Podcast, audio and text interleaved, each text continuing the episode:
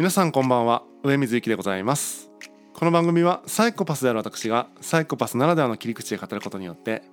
サイコパスについての理解を深めるきっかけになることを目的としています。ぜひ最後までお付き合いください。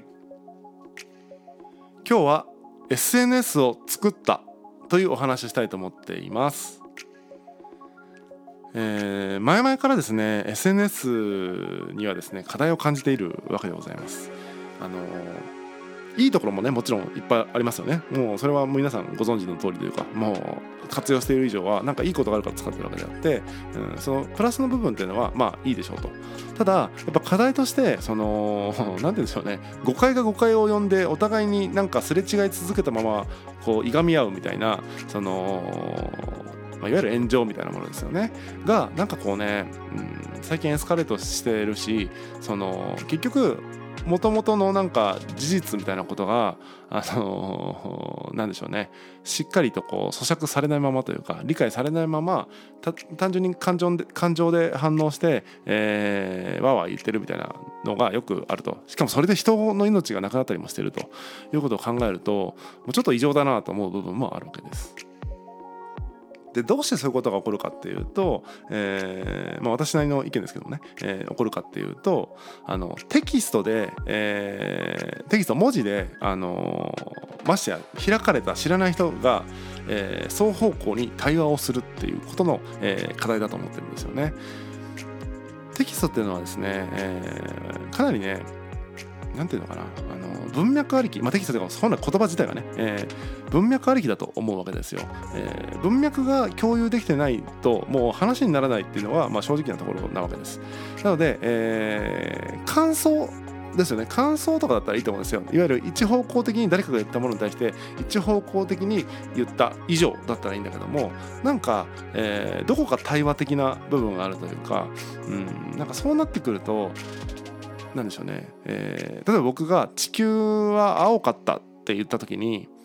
どこから視点でどういうシチュエーションで何をどう思ってそうなったのって全く文脈分かんないですよね。でも実際はそのね宇宙に行って、えー、宇宙から見た地球を、えー、地球は青かったって言った。そこのね文脈まで分かって初めてあ地球って青かったんだっていうその言葉がなんかこう 意味を持つというか、うん、僕が地球が青かったって言ってもね何にも何にもよくわからないっていうのが正直なところだと思うんですよ。でそれが繰り広げられまくっているのが SNS つまり僕が地球が青かったって言ったらそれに対して、えー、なんか勝手に捉えた自分なりの文脈で捉えた、えー、地球は青かったって言葉をまたそれに対してかぶせてきたことに対してまた僕がなんか勝手に解釈した、えー、文脈相手がそう言った文脈もわからないまま解釈した言葉を投げるって感じでもうすれ違いがね、えー、最大化していくっていうのがこう SNS のテキストコミュニケーションの、えー、構造的なというか、えー、課題かなというふうに思ってます。これがね、えー、対話あの顔を見てね例えばビデオ通話でもいいんだけども、えー、対話をすると会話をするともう少し声のトーンだとかなんだとかでニュアンスがちょっとわかるですよね。みんながみんなその言語化するのが上手ではないので、えー、言語化できる人はしっかりなんだろうな、えー、こう思います。なぜならばってことで理由までちゃんと言えたりとか、えー、どこどこの、えー、こここういうところに対してこう思います。なぜならばってちゃんと言えるから、あのー、ロジックとして成り立ってるからですね。文字を読めばわかるんだけども、えー、そんなロジカルに、えー、物事を言える人ってかなり少ないと思っていてつい短文一文でね地球は青かったとかって言っちゃうんですよ。そうなるともうもうね何か何に対してどう地球が多かったのか全くわからないっていうそんなコミュニケーションがねまかり通っちゃうんですよ。それを今までは、えーと、アイコンタクトとか、えー、表情とか声のトーンとか、うん、身振り手振りで伝えてきたんだけども文字だけが残っちゃうとやっぱりね、えー、変な伝わり方をしちゃいますよね、うん、死ねよっていう言葉もあのー、何でしょうね。どういうテンションでどういう文脈の中でとかどういうかで全然意味が変わるんだけども普通に SNS 上で知らない人から死ねよって来たらなんかちょっとやっぱこうどう捉えるかっていうのは捉える側に委ねられすぎてますよね。文脈がわからない分ね、うん、なんかそう考えるとねこうテキストで文脈を共有してない人同士が対話をするってこと自体がとても不健全だなと思っている、えー、ところでございます。でしかもですね、えー、今ある主要な SNS 例えば Twitter とか、えー、Instagram とか Facebook とかうんまあ、まあ YouTube とかもある意味もう SNS 化しちゃってますよねコメント欄とかがね見てるとそんな感じで、えーまあ、動画も上げれるしテキストも上げれるし、えー、画像静止画も上げれるしとかって考えるとどのツールもですねある程度そのなんなんか似たような機能というかねもちろんその UI とか違ったりしますけども基本的には、えー、文字も打てるし、えー、動画も上げれるしとか写真も上げれるしっていう感じで機能の差ってそこまでないなと思ってるんですよね。うん。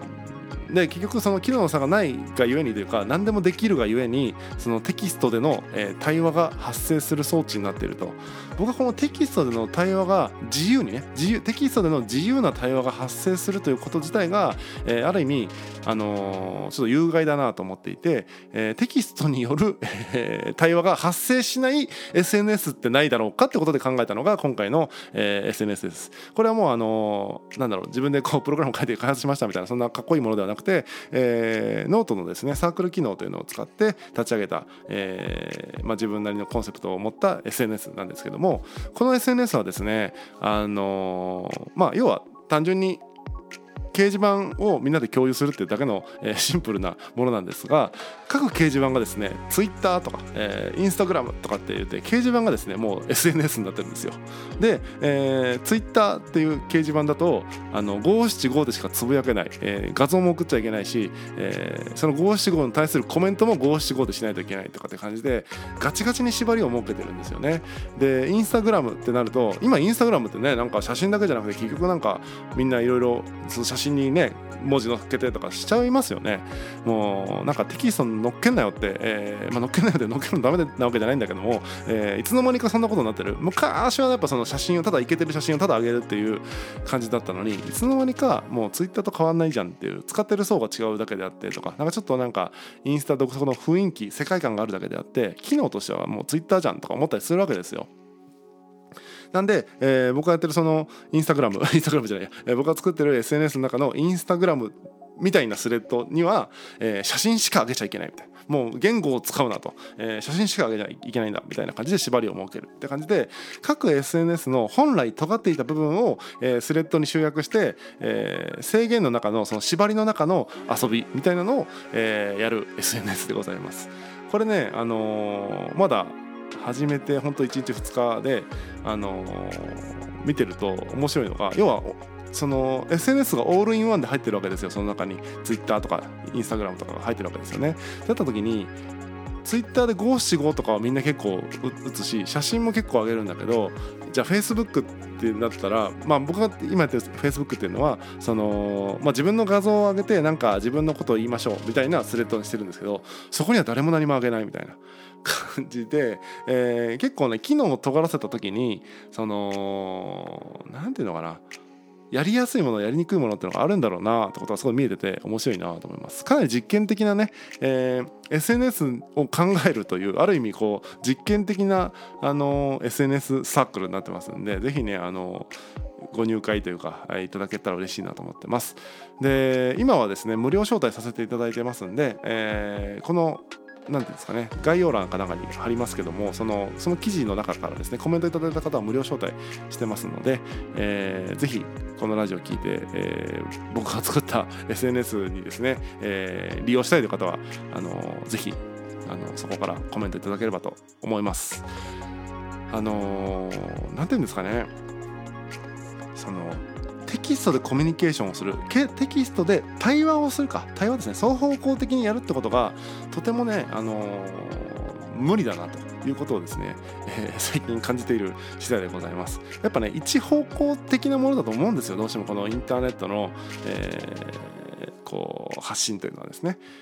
ズームぐらいねこう本当に画面越しでリアルタイムで双方向の対話ができれば、あの、全然ある程度の方とはコミュニケーション取れると思うんですけどもなんか自分のターン相手のターン自分のターン相手のターンみたいな感じで、えー、かなり明確になっちゃってるこのの文脈物物切れの中での、えー、テキストのコミュニケーションはもうどうしてもね分かり合えないと思いますね。分かり合えないんですよ、うん、なので、えー、もうテキストの対話はねやめた方がいいと思う、えー、思います。で僕自身もですねちょっとこの SNS のタイトルからずれますけども、えー、なんか自分が書いた記事とか、えー、ラジオとかに対してコメントが来た場合はですね、えーまあ、僕のラジオという一完結した一つのなんか一方向的なメッセージに対して、えー、一完結した一方向的なメッセージが来てるという状態にとど、えー、めてですね、えー、もう返信とかは、えー、せずにありがたく読んでおしまいにしようかなというふうに思っているところです。もうねテキストでコミュニケーションを取るってこと対話をするってことに対してねちょっとね、えー、限界を感じたので、えー、誰のコメントにももう返さないという、えー、スタイルで今後の人生を歩んでいければいいかなというふうに思ってます。えー、ちょっとねそういうテキストでコミュニケーションと対話していくのに億劫だななんかちょっと怖いなとかって思ってる方はですね是非、えー、僕が作った SNS に入ってそんなね、えー、直接的なコミュニケーションは発生しないけどもなんか文脈だけ共有できそうなできなさそうなみたいな、えー、誠に日本人っぽい SNS をねやりたいと思ってますんで、えー、ぜひコメント欄から、えー、メッセージ頂いてコメントいただいてですね、えー、入会していただけると嬉しいなと思います。本日は以上でございます。またお会いしましょう。さようなら。